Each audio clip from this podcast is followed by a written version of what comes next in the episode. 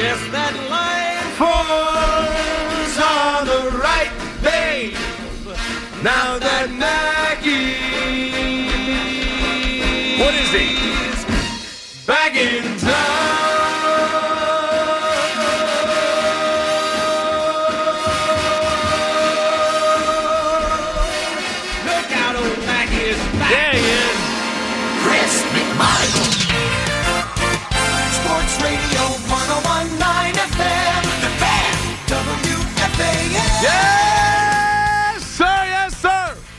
Chris McMonigle here with you, 203 or so, around there. What's the difference? It's 2 o'clock in the morning.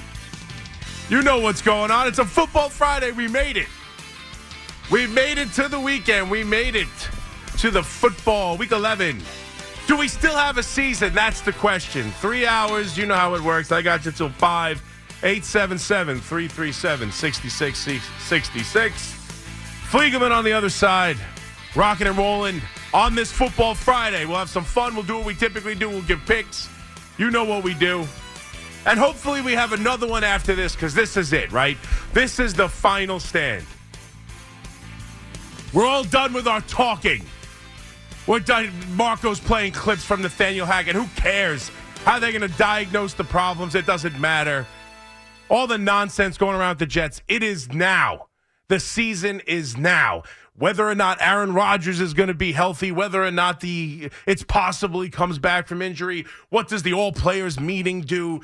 Cutting running backs, coaching decisions, whether or not someone should keep their job, whether Aaron Rodgers is the grand czar over the entire organization. All of it comes down to the fact that the Jets have a football game come Sunday that they can absolutely win. And this team is four and five, and they've lost the last two games to get there after being four and three. They've lost to two teams that I personally think that they are better than top to bottom, if not for the offense and the quarterback. And we could talk about that too, but all that goes out the window too. You know who the quarterback is. It's not changing until late December, at least, and probably not even then. Zach Wilson's the quarterback. This offense has to figure out a way to score points and win this game against the Buffalo team that is an absolute flux. They fired their offensive coordinator. The quarterback is turning the ball over back to his, you know, prior to becoming the what we know as Josh Allen days. He's returned to just being careless with the football. This team is banged up defensively. They are a shell of the group that has consistently won this division over the last couple of years. And this is the time. This is the time to see if the Jets can actually force themselves back into the conversation because you know what? They can be. They win this game. They're five and five heading into a Miami game where, look, if you look at this, if you look at the landscape of the sport over the last couple, you know, over the last couple of days due to injuries, unfortunately.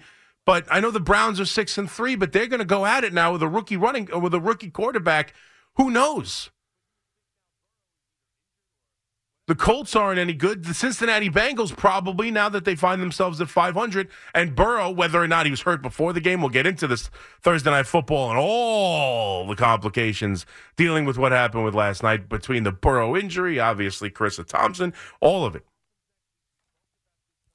But you would think now Burrow is either injured or whatever. But as they got beat by the Ravens, they find themselves at 500 on the bottom end of this thing. I mean, the Jets can work themselves right back in it because if they can win this game, then they believe they can win any game. And you've got the, the Dolphins next week. We talked about this tough schedule, but ultimately, all of it comes down to can this team get their act together? We know how good the defense can be, we know who they are defensively. I think they are Super Bowl caliber defense. They are a team and a unit that is good enough to take this that that is good enough to play against any team in the league, including the Miami Dolphins, who they'll see next week, or including the Kansas City Chiefs, who they gave up six points after the first quarter to in the game they played earlier the year, or even against the Baltimore Ravens, against the Jacksonville Jaguars, against any team you want to mention. The Philadelphia Eagles. I mean, we've seen this defense week in and week out step up and play the kind of football that is just this shy of winning the damn, damn games on their own. I mean, they've done it this year. They won that Philadelphia game on their own. They practically won the Denver game on their own. But they're not quite good enough to step on the field without an offense and win football games. This offense has to figure it out. And we could talk about hey, the hurry up. Oh, he's got to roll it out. They're coaching him incorrectly. Oh, it's this. Well, if someone else would catch a pass, it's the penalties. Whatever they have to do. They had a team meeting, right? All the players got together, all of it's noise until they figure out what the hell they have to do to score some points. And this Buffalo's this Buffalo defense is banged up, and there's no reason why this offense can't figure out a way to run the football, have this quarterback make plays, and that's that's it too. You you can forget what I say, forget what any other host on this station says, forget the perception around the media. What is this team? And that's really the question. What does this coaching staff and what does this team think about this quarterback? Right? You know, I've said it a bunch. I don't think they respect him at all, to be quite honest with you. I think you saw it last year when they went to Mike White. You saw it in the offseason when they were openly campaigning for a 38 year old former MVP in Aaron Rodgers. You could see the entire franchise be lifted off the ground practically when he decided to come here. They're out, you know, catching in games, catching Broadway flicks. Not Broadway plays. Flicks are a movie, not on Broadway, but that's okay. You get my point. HBO wants him for hard knocks. Like it, it changed the entire franchise when he got here, partially because they know what drags them down. And I'm not here to bash Zach anymore, but the point is, the point is, you can wait all you want until the end of December. You got to make it there first in in some sort of contention in this uh, AFC. The point is, what does this coaching staff and what does the rest of this team think of this quarterback and this offense, and how do they rally around him? And for the coaching staff, it's just come time to trust him. Whatever you think of him, whatever I think of him, whatever Fliegelman thinks of him, whatever anyone thinks of him, we know what he's capable of. I, I, I think I know what he's not capable of, but there's no, there's nothing else to do but to just put the ball in his hands and trust him. Have him throw it down the field. Do what you have to do. Put the ball in his hands. There, uh, you have to act this week as if Zach Wilson is the guy you believe in, and I'm hoping that that was part of what this player meeting was. Understanding that yeah, okay, you can have that carrot. And I heard Boomer yesterday morning talk about that, and I talked about it a couple weeks ago. The power of belief. I don't know if you guys are big fans and listen a lot, but I had this whole power of belief open about the power of belief of hoping the Aaron Rodgers uh, light is at the end of that tunnel, and you need to play well and you need to win. Because man, if you can get to that spot where he comes back and you're in it, then boom, you're as good as anyone in the AFC. And I firmly believe that. Even watching the Ravens last night, who are, who are you know, Lamar Jackson looks like he's you know, really taking that next step. Uh, he, considering he's already won an MVP, but he's just throwing the football as well as he's ever thrown it. But they lose Andrews, uh, their excellent tight end, to an ankle injury that's going to probably cost them the season. At least that's the initial report. That's what Harbaugh said after the game.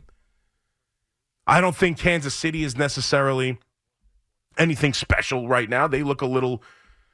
They got a game against the Eagles, but they don't look quite themselves with Bieniemy no longer part of the offense. The offense doesn't look quite as well. The Miami Dolphins, sure, great offense. Every time they play a good team and a good defense, they don't play the way they do against bad teams.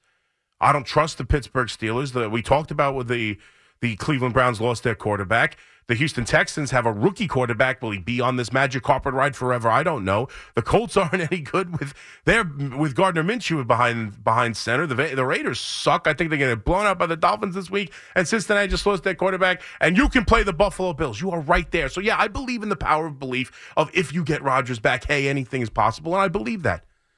But ultimately, that's for another day.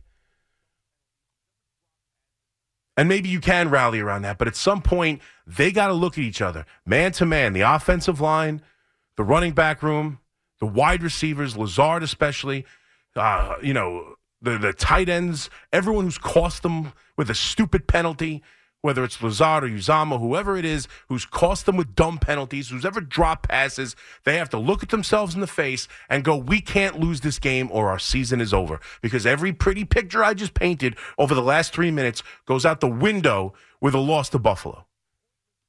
You are not going to be four and six in this conference and and make it through. You're just not.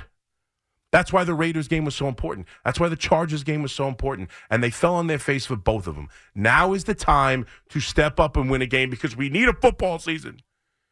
Because you look at the other team in town, I mean, they're pointless to talk about in this game, other than I hope they don't do what they typically do and play well against Washington. And the storyline coming out of there, uh, out of the New York Giants this, uh, on this Friday, is that finally, you know, the running back in Saquon Barkley was honest about what life is. Life's not, I mean, I, I think it's a bit of a stretch if you didn't hear the comments about loyalty.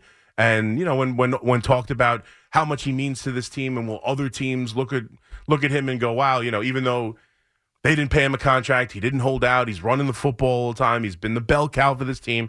Do they look at this as a, you know, do you think he'll be viewed as a loyal player? And he me- responded immediately with loyalty doesn't matter. And he's 100% right. God bless him. Life ain't fair, but he's 100% right. This is a business. It's not about loyalty, it's about business. And it's about winning football games. And he seems like he's unhappy with the organization, and I don't blame him at all. But that's the way it works. That's why I was clamoring for him to be traded because you know what? All that all that he's doing now is creating talking points about loyalty and the the market of the running back and what this team is doing down the stretch and his contract next year because he's not impacting a team that's 2 and 8 where a second round pick might have done so. So for Joe Schoen who's really, you know, being as loyal as he can, right? When it comes to Leonard Williams, sure, you want to get traded. Hey, you let me know. Come knock on my door. You tell me whether you want to get traded or not. I mean, I have a trade on the table right now that helps this team, but you tell me.